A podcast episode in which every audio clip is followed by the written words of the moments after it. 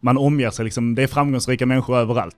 Det är liksom IT-mångmiljonärer överallt liksom, eller sina egna kompisar man hänger med där alla har liksom tagit sig någonstans känns det som. Det är en speciell känsla med att man är här som gör att man på något sätt själv också blir mer driven.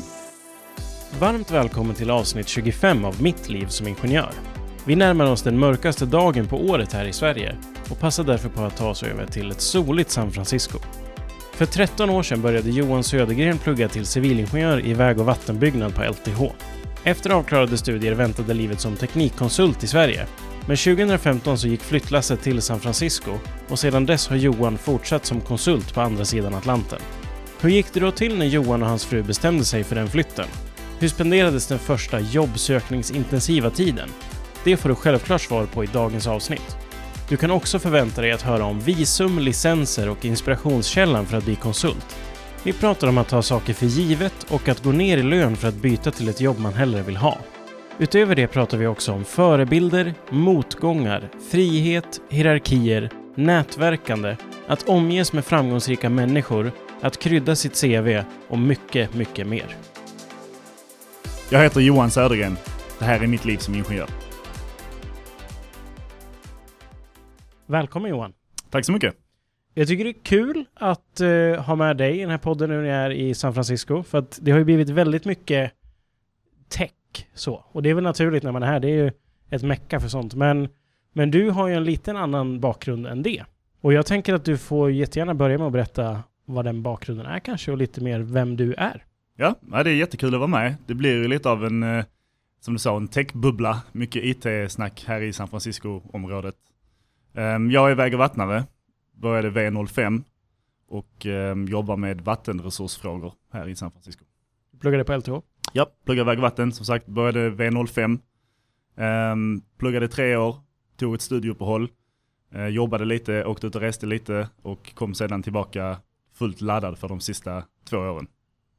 Om vi, om vi börjar redan innan LTH, när visste du att du ville bli ingenjör? Var det så här, det här ska jag bli? Nej, det var det väl inte egentligen. Jag har alltid liksom haft lätt för det här klassiska. Lätt för matte och lätt för att förstå saker och ting.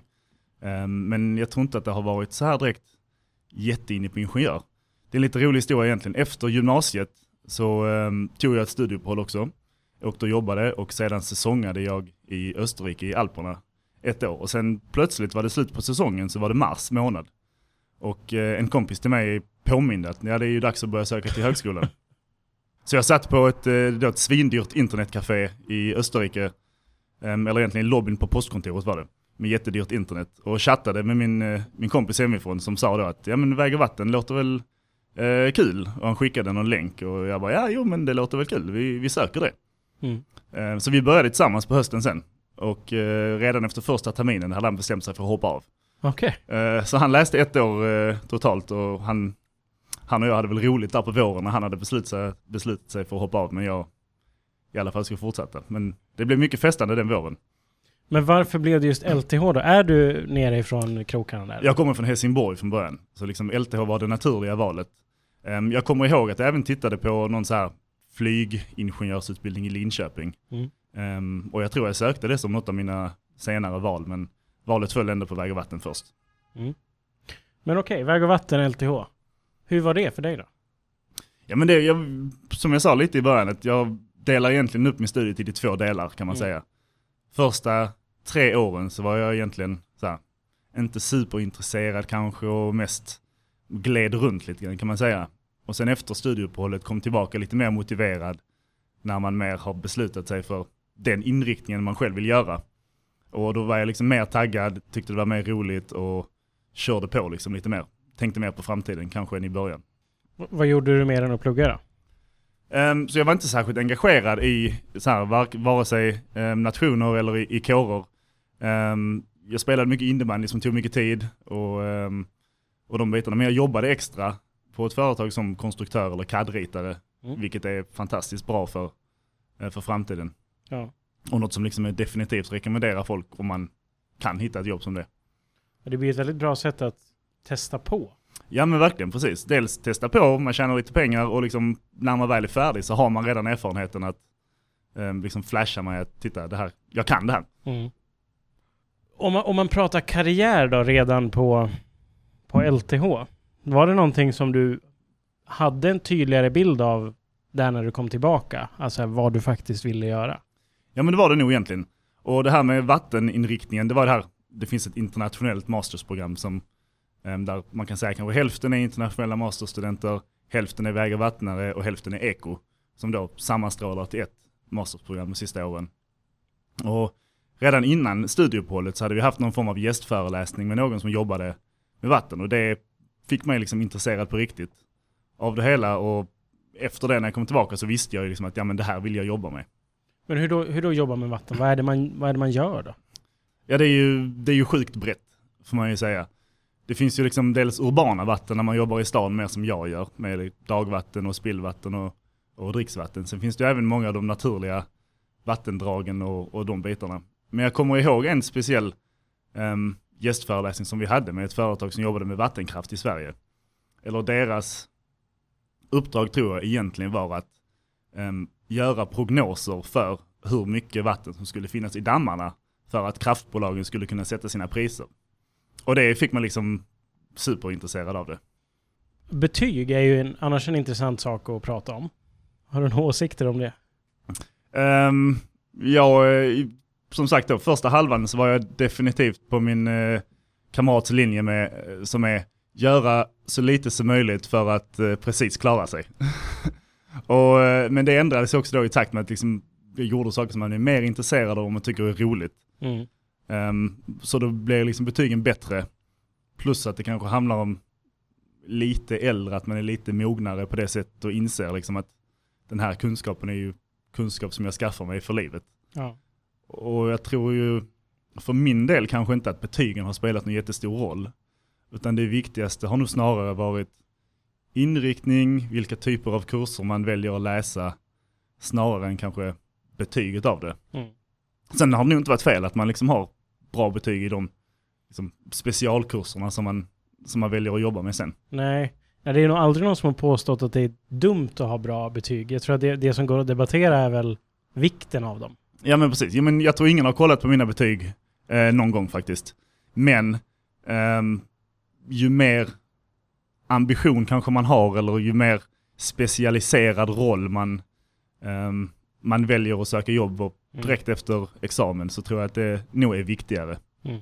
Har man klarat en ingenjörsutbildning så är man ju liksom relativt klipsk får man ändå säga. Men betygen kanske mer speglar ambitionsnivå och um, på något sätt liksom intresset. Men om, om vi raskt går vidare från studietiden till vad som händer därefter. När, när du hade tagit examen, vad, vad var din känsla då? Men jag hade en, en god känsla. Redan under exjobbet så ville jag skriva på ett företag. Och eh, lyckades med det också. Jag skrev för eh, Ramboll i Malmö. Och under den tiden så eh, pratade jag givetvis med dem och mitt mål då var ju såklart att få jobb direkt efter att vi var färdig. Um, jag pratade med dem, de var lite sega, så här, det tog lite tid. Så jag sökte andra jobb samtidigt redan innan jag var färdig och fick um, ett jobb. Och tre dagar efter jag skrivit på papperna där så då kommer de tillbaka givetvis och säger ja men du får ju lov att börja här om du vill. Det var ju liksom bra på det sättet att ha och välja mellan redan innan man var färdig. Mm. Um, sen visade det sig efter ett tag att uh, jag trivdes ju så bra på Ramboll under mitt exjobb och de gjorde mer vad jag ville göra. Så jag gick ju tillbaka dit ganska snabbt sen ändå. Men vad var det för företag du var på innan Rumble då? Det var ÅF. ÅF. Um, och då jobbade jag mer liksom mot projektering av fjärrvärme. Som var saker som jag gjorde um, lite grann extra under, under plugget som CAD-ritare då. Mm. Och det var liksom den enkla vägen att bara flyta med där lite. Tills jag då insåg att nej men det här är inte det jag egentligen vill göra. Men, men ÅF är ju ett konsultbolag. Rumble, är det också konsult? Ja, bägge två teknikkonsulter med lite olika inriktning kan man väl säga. Ja. ÅF har väl nu för tiden gått mer och mer mot samhällsbyggnad också. Då för åtta år sedan när jag blev färdig så var ju kanske min inriktning liksom i ena änden av ÅFs spektrum. Okay. Och liksom Rumble började i, började i den änden på andra hållet kan man säga. Men fanns det liksom en, en tanke med att konsult är någonting du ville vara? Ja men det var det nog och framförallt då eftersom det företaget jag jobbade extra på under plugget var en enmanskonsult, en kille som hade ett företag. Um, och då såg jag honom driva sitt eget företag, jobba mot flera kunder och liksom kunna styra sin, sin tid lite mer. Så det blev det naturliga för mig att söka mig till det också. Mm. Och jag tror att det passar mig ganska bra också. Man får jobba liksom med flera olika kunder, det är lite kanske högre tempo eller vad man ska säga. Och jag tror det passar mig bra. Men från de två konsultbolagen du var på då, vad, vad tar du med dig från det? Ja, det jag tar med mig är ju hela arbetssättet. Att eh, gör du inte ett bra jobb så kommer kunden inte vilja komma tillbaka till dig. Utan det handlar om att liksom vara, dels göra ett bra jobb på det man, man ska göra och sen även kanske liksom vara mottaglig för kundens behov. Har de någon, eh, när du jobbar, ser du att de kanske har något annat eh, behov och kan mersälja till dem. Så man är liksom inte bara ingenjör i det här facket och man, eh, man gör sin lilla grej och sen går man hem. Utan en riktigt bra konsult är ju någon som ser kundens behov och faktiskt kan vidareutveckla de tjänsterna och, och sälja mer. Och liksom blir win-win. Att man kan sälja sina tjänster samtidigt som då företaget kanske, eller sin kund, eh, får lösa ett problem som antingen de inte visste att de hade, eller de visste att de hade men inte riktigt har eh, tagit tag i kanske. Ja. Vad, vad hände efter Rumble då? Efter Rumble så blev det mm, eh, här till San Francisco och anledningen att vi flyttade hit var egentligen eh, på grund av min fru. Hon eh, forskar inom medicin och är i akademin. Och efter hennes doktorandtid så ehm, när man har doktorerat så bör man åka utomlands en tid och, och skaffa erfarenhet utomlands är liksom en av de stora karriärvägarna. Och um, då började vi titta liksom på lite, dels då universitet som passar hennes forskning som är bra för karriären, men även då snäva ner det till liksom lite kul ställen att vara på. Mm. Och då blev det ner till ett par olika alternativ där San Francisco kom som ett av de bästa alternativen. Och för min del var ju det liksom en rejäl jackpot. Ja. Liksom, ja, jag följer med henne och kan åka till San Francisco och bo här ett tag och eh, eh få jobb här. Vidga mina vyer. Men hur funkar det då? Om, för hon hade då ganska lätt att få visum eller så här för uppehåll? Ja, så hon var ju då i kontakt med olika universitet då och eh, liksom pratade om, om, om olika tjänster och då fixar de ett visum till henne. Ja. Sen är jag då som, som gift så får man lov att följa med på ett medföljande visum. Okay. Um, så jag liksom åker med henne kan man säga. Och det är ett visum du får jobba på också eller? Man får jobba. Först när jag kom hit så får man inte jobba utan man får söka arbetstillstånd på plats. Okay. Och det tog ungefär tre månader att få det. Så första tre månaderna fick jag liksom vara turist i, i San Francisco och Kalifornien och bara åka med. Det låter som att du har gjort värre saker. Ja, det var, eh, det var en bra tid. Men eh, i slutet så, så kände man ändå liksom att nu är det dags att komma tillbaka och, och börja jobba. Och tyckte faktiskt det skulle bli fantastiskt roligt att börja jobba. Men hur var det då, att börja jobba i San Francisco-området? Um, det var um, annorlunda kan man säga. Jag, um, jag gick på ett gäng intervjuer och um, uh, blev erbjuden ett par olika jobb som jag valde mellan och valde sedan att tacka ja till ett konsultbolag, um, mittemellan stort 50 anställda ungefär, som låg i Oakland, precis på andra sidan bron här från San Francisco. Och de jobbar mer traditionellt vad jag skulle säga, så här jobbar man i konsultsidan på väg och vattenområdet i USA. Mm. Inte så mycket som där jag är nu, som är mer likt Sverige. Det är ett litet företag, vi är 12 anställda, mycket liksom, platt struktur. Um, medan det andra då var ganska stor kulturskillnad mot Sverige med en helt annan hierarki till exempel. Men vad var det du gjorde där då, rent här konkret? Så där hamnade jag lite, jag trodde att jag skulle jobba, de lovade liksom på intervjun, ja men vi har mycket så här eh, eh, hydrologi och, och hydrauliktjänster eh, som, vi, som du ska jobba med. Men det blev inte så mycket så, utan jag hamnade i en liten grupp som, som gjorde lite trafiksaker och det tycker inte jag alls är kul. Sen på slutet när det liksom ändå det blev lite mer um, av det jobbet som jag vill göra, men jag kände ändå att då, det här är inte rätt för mig. Det var liksom ett, ett felsteg. Jag var där i ett drygt halvår. Okay. Men de har en helt annan um, struktur på sitt jobb. Vi, även om det var 50 anställda så var man indelad i små grupper kan man säga om fem personer. Där det var två stycken på botten som heter Design Engineers som gör um, liksom grovjobbet. Två stycken Project Engineers som driver projektet lite mer och sen en Project Manager som kanske driver en 15-20 projekt samtidigt och delegerar då neråt. All right. Um, så det var liksom verkligen så här extremt högt tempo. Nu ska vi göra det här, det här, det här, det här och jobba på tio olika projekt om dagen. Och det passade inte dig eller? Alltså det där, det var nog inte fel egentligen, men hela strukturen, liksom att lägga till det här så jobbar man på ett helt annat sätt. Um, för det första så liksom, för att egentligen få lov att kalla sig um, en professional engineer så krävs en licens här i USA. Mhm. Um, och det innebär att det måste vara en professional engineer som liksom i slutändan sätter sin stämpel på ritningar och beräkningar och grejer. Och innan man är det så har man liksom inte rätt att kalla sig ingenjör egentligen på det, på det sättet. Så det är liksom en lite stor skillnad gentemot Sverige och man blir det genom att först går man ut och tar sin examen och sen så avlägger man ett prov och då blir man engineering training.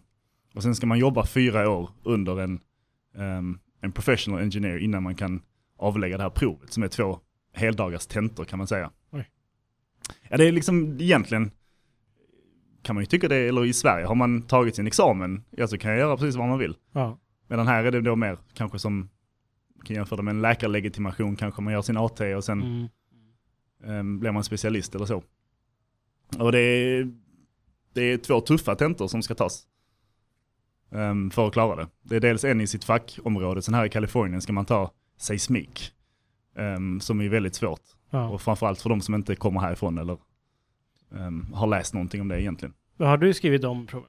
Jag har inte gjort det. Um, än, så jag har varit här nu i fyra år Mm. eh, snart. Och ehm, vi liksom funderar lite på vår framtid. Blir det liksom en lång, långsiktigt här, då tänker, jag, då tänker jag ta det provet. För man behöver det. Men på det här företaget jag är på nu, så är det liksom ändå mer accepterat att man inte har, man inte har liksom stämpeln. Eh, men där då, en, vad som skiljer sig mer i, här gör vi liksom vårt datorritande jobb själv, vi, vi liksom kaddar själva. Men då på många andra företag, framförallt större, så har man under design engineering, då ritar man liksom för hand. Man har en ritning och sen har man färgpennor. Och eh, där rött liksom, så markerar man att det här ska ändras.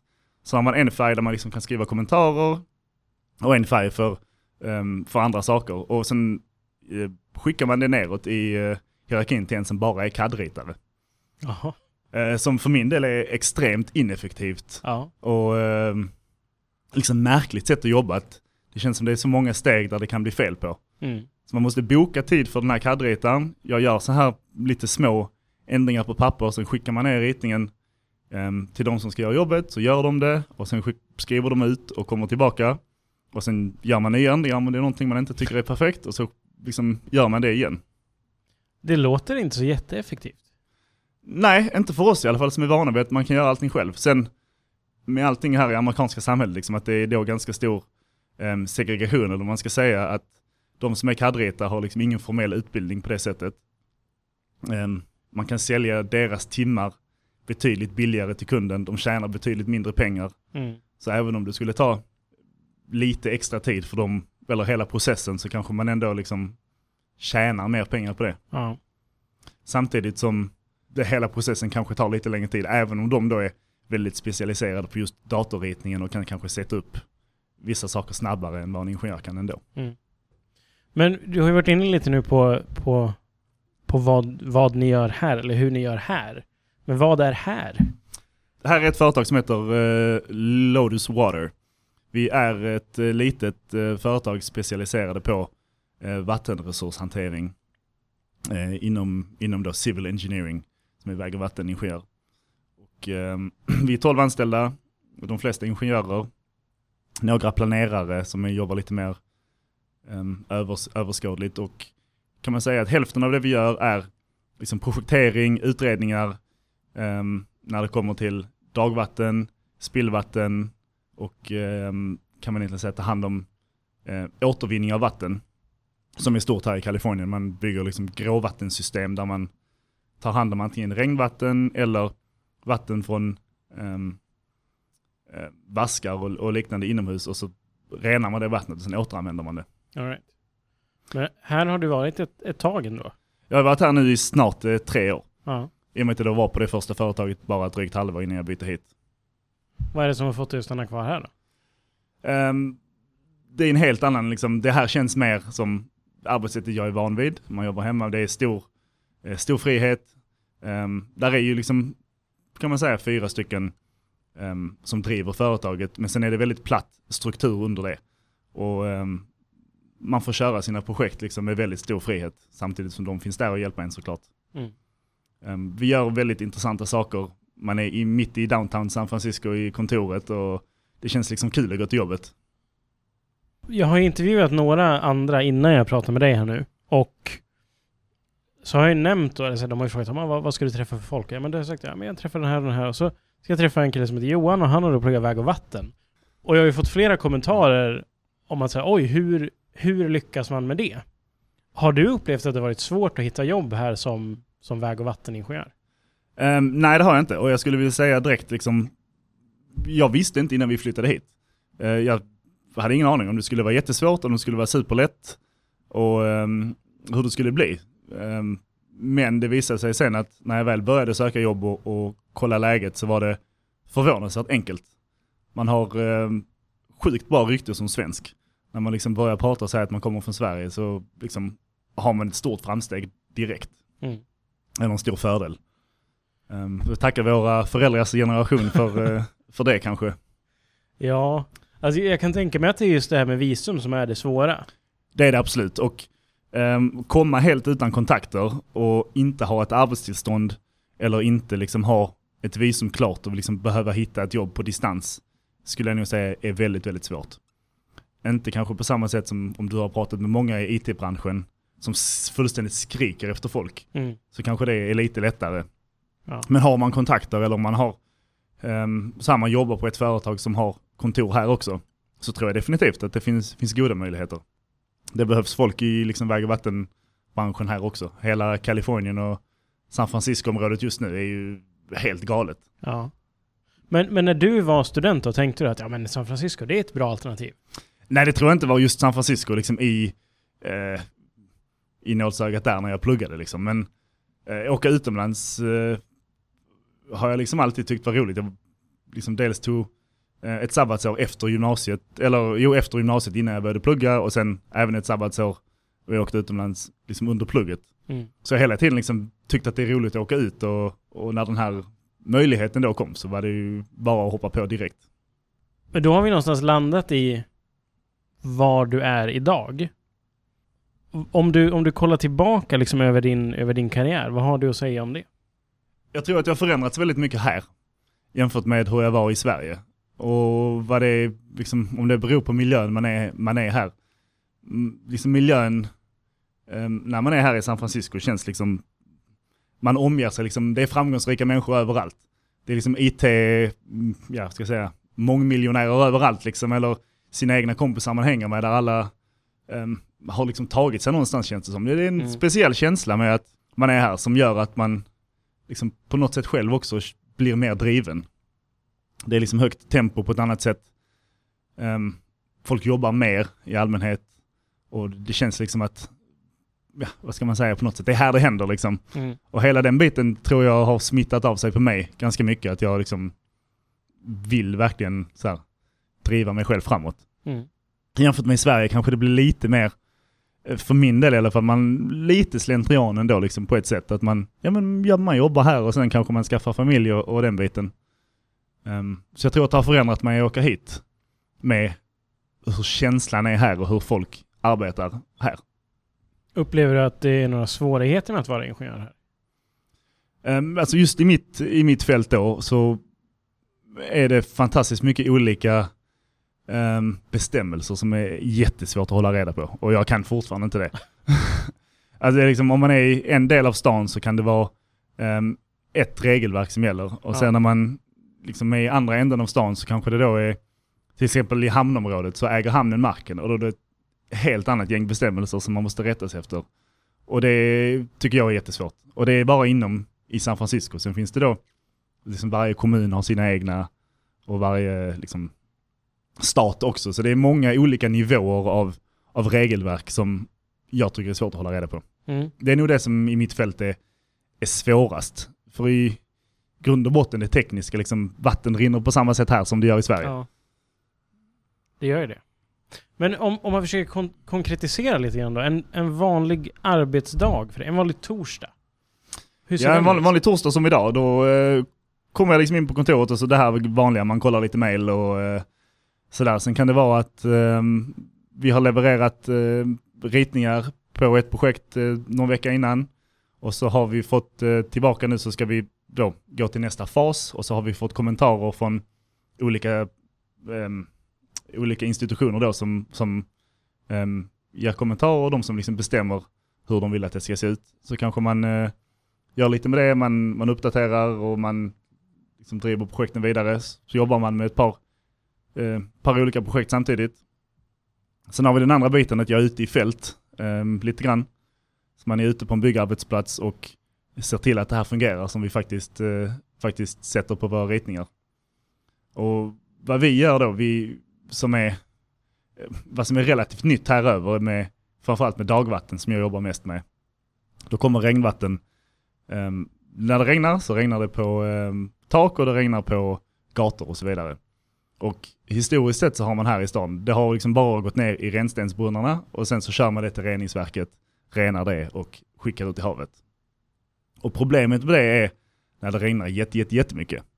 Och det är här i San Francisco har man det som heter kombinerat avloppsledningssystem i större delen av stan. Så då går spillvatten från toaletter och vaskar och regnvatten i samma ledningar. Mm. Så när det regnar super, super, super duper mycket så fylls ledningarna upp och så trycks det tillbaka. Så får man upp blandat eh, regnvatten och avloppsvatten i sina golvbrunnar till exempel. Eller så eh, breddar det och, och liksom flyter ut orenat avloppsvatten ut i havet. Mm. Så vad vi försöker göra Um, vad vi är experter på är naturliga system. Där man istället uh, försöker fånga vattnet innan det når avloppsledningsnätet. Och liksom kan infiltrera i marken och in till olika former av planteringar. Okay. Och det är relativt nytt här över. Så många entreprenörer som bygger har inte riktigt koll på hur man faktiskt ska göra det. De är vana vid att man ska kompaktera marken så mycket som möjligt för att det ska stå ett hus som är så stabilt som möjligt. Mm. Medan vi vill att det ska finnas liksom, utrymme för vattnet att rinna igenom. Um, så en av mina roller när vi är ute på, på byggen är att se till att vi liksom gör det här ordentligt. Är det viktigt för dig att få den omväxlingen att kunna sitta på kontor och vara ute på, i fält? Ja det tycker jag. Liksom, jag eh, en av de stora fördelarna med det här jobbet är ju att man liksom faktiskt ser i verkligheten vad, som, vad, vad man har gjort. Även om man inte är ute på bygget sen senare när den här eh, olika sakerna är byggda. Så när man kör förbi så kan man ju säga, ja men det här har faktiskt jag gjort. Och få göra det samtidigt då i byggprocessen och vara ute um, och liksom spendera en del av sin arbetsdag utomhus i, i, och se saker byggas är ju fantastiskt.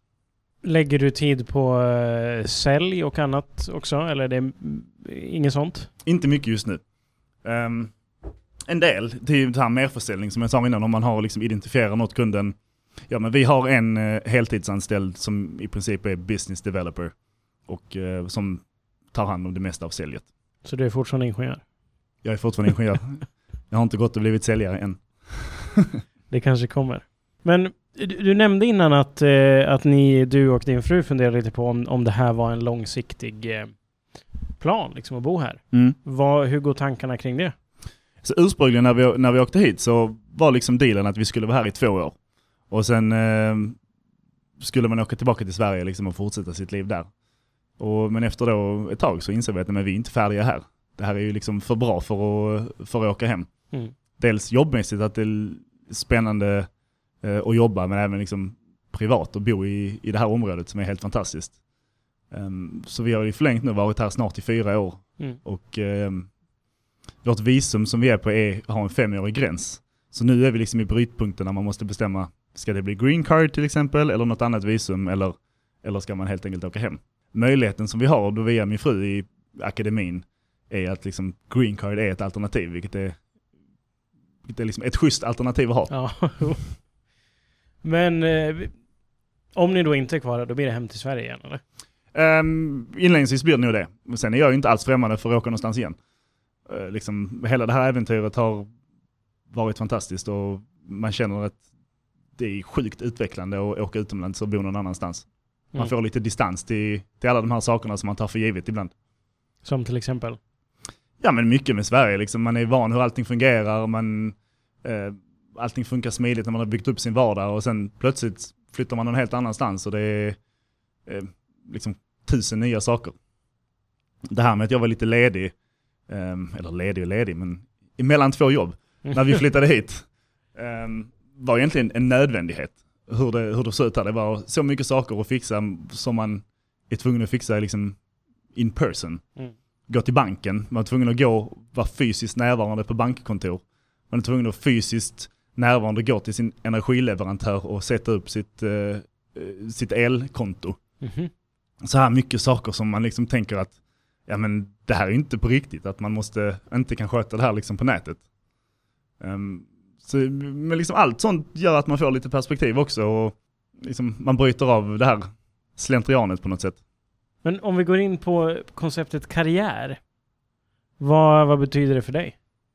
Så, så som jag liksom var inne och, och nämnde lite på att liksom senare tiden har det ju börjat bli kanske mer viktigt för mig än vad det har varit innan.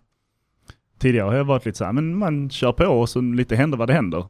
Medan nu är definitivt liksom, man vill göra ett så bra jobb som möjligt och liksom se, men hur, hur långt kan jag ta mig liksom? Um, samtidigt som jag inte vill släppa liksom mina, eller man ska säga liksom värderingar eller vad jag liksom vill stå för och samtidigt ha liksom en god balans mellan, mellan liksom frihet och jobbet. På det sättet att jag är inte beredd att offra allt för liksom att ta mig framåt som, som man ser vissa gör liksom. Vad är det för värderingar som är så viktiga? Nej men kanske inte, jag vet inte värderingar är rätt ord liksom, men att ändå liksom ha en distans till jobbet. Mm. Att inte bara liksom, många personer, och jag antar det är många som du har träffat här kanske, eller som du ska träffa med IT-branschen, så, så lever de med sitt jobb. Mm. Det är liksom 24 timmar om dygnet. Men för mig har jag ändå um, vad jag tycker liksom ett liv utanför jobbet. Men är det ändå en del av en livsstil eller är det, det är bara jobb? Jag skulle vilja säga i grund och botten så är liksom, försöker jag hålla isär. Liksom. När jag är på jobbet är jag på jobbet. Och eh, jag vill liksom inte spendera eh, två tredjedelar av min vakna tid med att tänka på jobbet. Även om man skulle tycka det är, är roligt. Så tror jag liksom inte för min del personligen att det liksom är så pass del av min person att, att jag inte skulle vilja hålla isär privatliv och jobb. Är det många här som förväntar sig att du ska ha en mer utsuddad gräns mellan privatliv och jobb? Om man säger generellt, ja absolut. Här på mitt företag är det inte lika så. Vi har liksom lyckats hitta någon form av guldkorn här i, bland alla sandkorn. Ehm, alla de, som jag sa innan, de här fyra som startade jobbet, är alla personer som har liksom familj och små barn och liksom värdesätter även tid Mm. utanför jobbet. Men generellt så, så jobbas det ju fruktansvärt mycket mer här och hårdare än i Sverige. Mm. Jag är liksom helt på det klara. Jag vill komma till jobbet och då vill man liksom, då ska det jobbas hårt. Men när väl liksom tiden är ute, då, då tycker jag tiden är ute. Um, så jag får gjort extremt mycket mer här på arbetsdagarna nu än vad man fick i Sverige. Det var liksom fika och, och lunch och sådär. Men jag har ju exempel på, på kompisar som jobbar inom andra fält. Um, där de jobbar till liksom sent, mitt i natten, två, tre, fyra på morgonen och sen förväntas de vara på kontoret igen eh, klockan nio på morgonen. En kompis som jag inte ska nämna några, några namn, han, han ehm, jobbar i management, eller i ehm, investment banking. Aha. Mm. Som ju är ja, allmänt känt för att vara ganska tufft. Ja. Och ehm, han gifte sig tidigare det här året och skulle åka på svensexa i maj. Då skulle de åka till Barcelona över en långhelg. Så hans kompisar ringde hans eh, jobb och liksom clearade att ja men det är okej att han åker iväg i februari. Och eh, när sen väl maj kom så hade han jobbat nonstop i 30 dagar. Liksom lördag, söndagar inkluderat. Och sen när det väl var dags att åka så, så sa hans företag nej, vi tycker inte att du ska åka på den här. Det här kommer inte vara bra för dig om du åker. Så det är liksom på en helt annan nivå och eh, jag vet inte riktigt hur det fungerar inom vissa kretsar i Sverige liksom, men Nej. eh, det kan ju vara hårt även i Sverige, men det här är liksom, när han berättade det här för mig, det var ju helt bisarrt. Också det här, det är nog ingen bra idé att Nej, åka han åkte ändå. Och eh, sen när han hade sitt kompensationssamtal så sa han att det hade nog kostat honom ganska mycket pengar. Ja. Ja. Men om, om du skulle då ehm, få för dig att gå och hitta ett nytt jobb idag. Vad skulle vara viktigt för dig att du skulle få då? Viktigt för mig hade varit, eh, alltså dels det här med work-life balance och liksom behålla det och inte, inte hoppa på någonting som liksom blir helt crazy. Ehm, sen tror jag det är viktigt för mig i jobbet att ha någonting där jag känner att jag, liksom efter en arbetsdag, att man känner att man är på något sätt nöjd med vad man har åstadkommit. Att det här är liksom något som gör världen en bättre ställe. Sen är det inte så att jag liksom botar några sjukdomar på något sätt, men om man kan se till att och lindra effekterna liksom av torkan genom att man, man fångar lite vatten eller om man på något sätt kan bidra till ett renare vatten så är det liksom en sak som, som jag är nöjd med. Och sen samtidigt med att man liksom kan växa i olika roller med och, och um, som känner sig nöjd med det jobbet man har gjort. Mm. Det tror jag är, är, viktigt för mig och har jag liksom kommit fram till. Mm. Men, men, en annan sak som, är, som ju då skulle kunna vara en drivkraft, det är ju lön. Mm. Eller ekonomisk kompensation eller hur man väljer att se på det. Hur ser du på det nu och har det förändrats från till exempel när du var nyexad? Det tror jag. När jag var nyexad så um, hade det nog mindre betydelse. Mm. Um, så mellan när jag bytte tillbaka då från mitt första jobb till eh, tillbaka till Ramboll där jag skrev examensarbete så gick jag faktiskt ner i lön. Även om eh, de som jag intervjuade för inte riktigt trodde på mig kanske. så, så, gjorde jag faktiskt det för att jag ville jobba med det som jag liksom tycker är roligt. Ja. Och det på något sätt hänger fortfarande med. Jag hade liksom här, um, det är lättare kan man säga här generellt att byta fält. Som jag hade velat hade jag nog kunnat ta liksom en projektledarcertifiering och sen tagit mig in i techbranschen och tjänat mer pengar än vad jag gör nu. Mm. Men känner att jag fortfarande inte, det vill jag inte. Um, så pengarna är liksom inte det som driver mig fullt ut. Sen är det klart, det är ju trevligt att tjäna mycket pengar. Mm. Det känns som att det är lite en förutsättning här också, för det är väl otroligt dyrt att bo här? Ja, det är, det är sinnessjukt faktiskt, som man säger. Att, um, en vanlig, liksom, om du har minimum wage, du jobbar i butik eller i café, så klarar man sig liksom i princip inte. Även om då San Francisco som stad har en jättemycket högre minimum wage än vad många andra delstater eller städer har. Mm. Um, och det har liksom varit ett problem här i San Francisco i ganska många år nu att många skyller då framförallt på techindustrin. Mm. Att uh, alla stora företag flyttar antingen om man är inne i San Francisco eller om man är nere i Silicon Valley. Så attraherar man ju dyr arbetskraft som har stor köpkraft och hyrorna sticker ju rakt uppåt liksom. Och ja. kan man säga vanliga människor eller vad man ska säga um, har inte riktigt råd att bo kvar. Och det är, har ju varit en stor snackis här ganska mycket. En av det, liksom de sakerna som slog mig mest med stan när jag flyttade hit är liksom de stora skillnaderna. USA överlag är ju, det är ju stora klyftor. Mm. Och det är, de har inte det här sociala skyddsnätet som, som vi har mm. i Sverige. Och liksom något som verkligen eh, ska man säga, sätter ord på det, eller vad man, om man säger är längre upp här eh, på Market Street, eh, en liten, liten bit från här där vi sitter. Så på ena sidan gatan har du Twitters huvudkontor, där du kan komma som nyexad från ett fyraårigt collegeprogram och liksom tjäna motsvarande miljoner svenska kronor om året. Mm. Och sen på andra sidan gatan så har du människor som bokstavligen bor på gatan och sitter och skjuter heroin mitt på ljusa dagen. Och det är liksom, ja det är på olika sidor av gatan liksom. Och det är helt sjuka kontraster. Ja, det är svårt att greppa de kontrasterna också om man inte, alltså om man inte upplever det, om man inte ser det. Mm. Och det, vad som är lite skrämmande på ett sätt är ju att eh, hela den här hemlösa befolkningen är ju väldigt stor i San Francisco, men efter ett tag så, så liksom vänjer man sig och liksom ser inte riktigt det på det sättet. Man går förbi så ligger det liksom människor utslagna på, på trottoaren och det är, ju, det är ju hemskt, men på något sätt så går man ändå bara förbi. Känner du dig medskyldig till det här? Alltså både ja och nej på ett sätt, ja, vi kommer liksom som utifrån och, och tar en lägenhet eh, och liksom bidrar ju till det här då att, eh, ja men, sätter man ett pris på sin lägenhet så kan man få den uthyrd. Mm.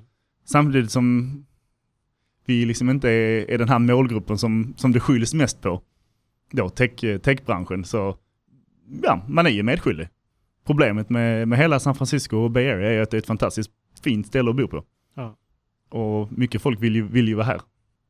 Om vi återigen då kollar tillbaka över din karriär som du har gjort. Finns det någonting du hade gjort annorlunda? Jag tror jag väljer att, att köra den här vägen, liksom att uh, ha no regrets. Liksom ingenting jag skulle vilja göra annorlunda, men um, kanske liksom att man skulle skippa den här liksom omvägen och, och liksom göra någonting annat innan man specialiserade sig inom det man gör. Men å andra sidan så har det liksom format mig till den, den jag är idag. Liksom jag har lärt mig lite, det här vill jag inte göra eller det här vill jag göra. Om, liksom, allting man gör tar man med sig liksom erfarenheter från och, och, eh, det kan låta lite klyschigt kanske liksom, men eh, testa på olika saker och få olika erfarenheter är ju liksom inte dåligt. Men innan vi lämnar eh, San Francisco och Silicon Valley kanske för den här gången. Finns det några fler tydliga skillnader som du har sett mellan Sverige och Bay Area som det kallas?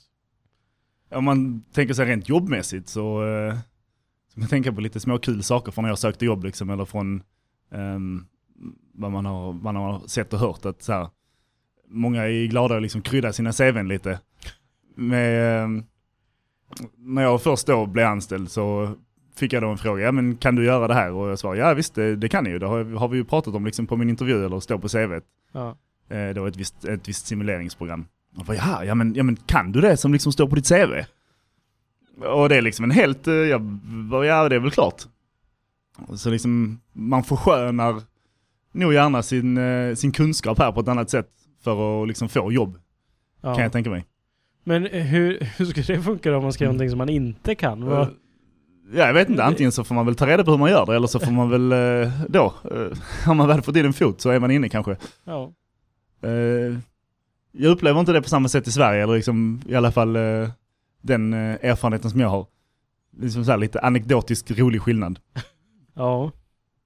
Men eh, hur gör du för att hålla dig uppdaterad inom ditt kompetensområde? Det absolut effektivast är ju faktiskt att åka på konferenser och prata med människor liksom nätverk, konferens um, och de bitarna. För det är ovärderligt att liksom höra från andra och, och delge själv och, och liksom ha de samtalen.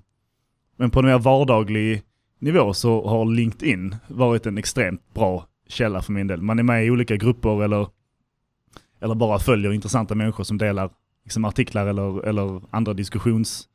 Ehm, um, och så det är liksom, är man inte på LinkedIn här så finns man inte.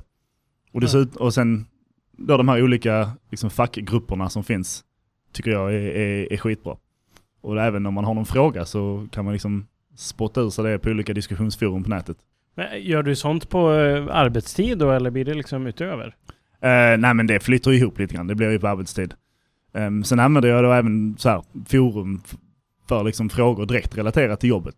Om jag sitter och, och har en CAD-fråga till exempel så kan man gå in på CAD-programmets eh, forum och sen ställer man frågan så får man ofta ganska, ganska bra svar och även andra liksom beräkningsmässiga frågor. Um, så det gör jag definitivt liksom en del, som en del av jobbet, skulle mm. jag vilja säga.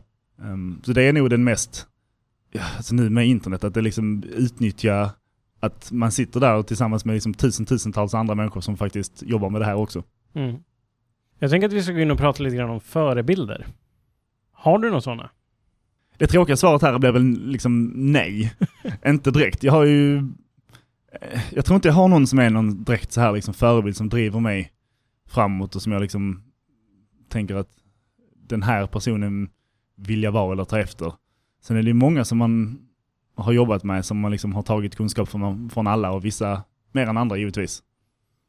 Eh, men jag skulle nog inte säga att jag har någon direkt faktiskt karriärrelaterad förebild. Du har inte haft någon mentor? inte, inte uttalat någon mentor på det sättet. Um, det finns ju då på alla företag jag jobbat på, alla, alla fyra nu, eller fem kan man väl säga egentligen med extra jobb, eh, relaterat till, till min nuvarande karriär så uh, har det funnits personer på alla företag som liksom är väldigt, väldigt kunniga som man har försökt suga ut så mycket information som möjligt man kan. Men jag tror inte jag haft någon liksom som har betytt extra mycket för mig. Ofta så kan man ju lära sig mer av motgångar än av framgångar. Har du stött på några motgångar som har varit väldigt lärorika för dig?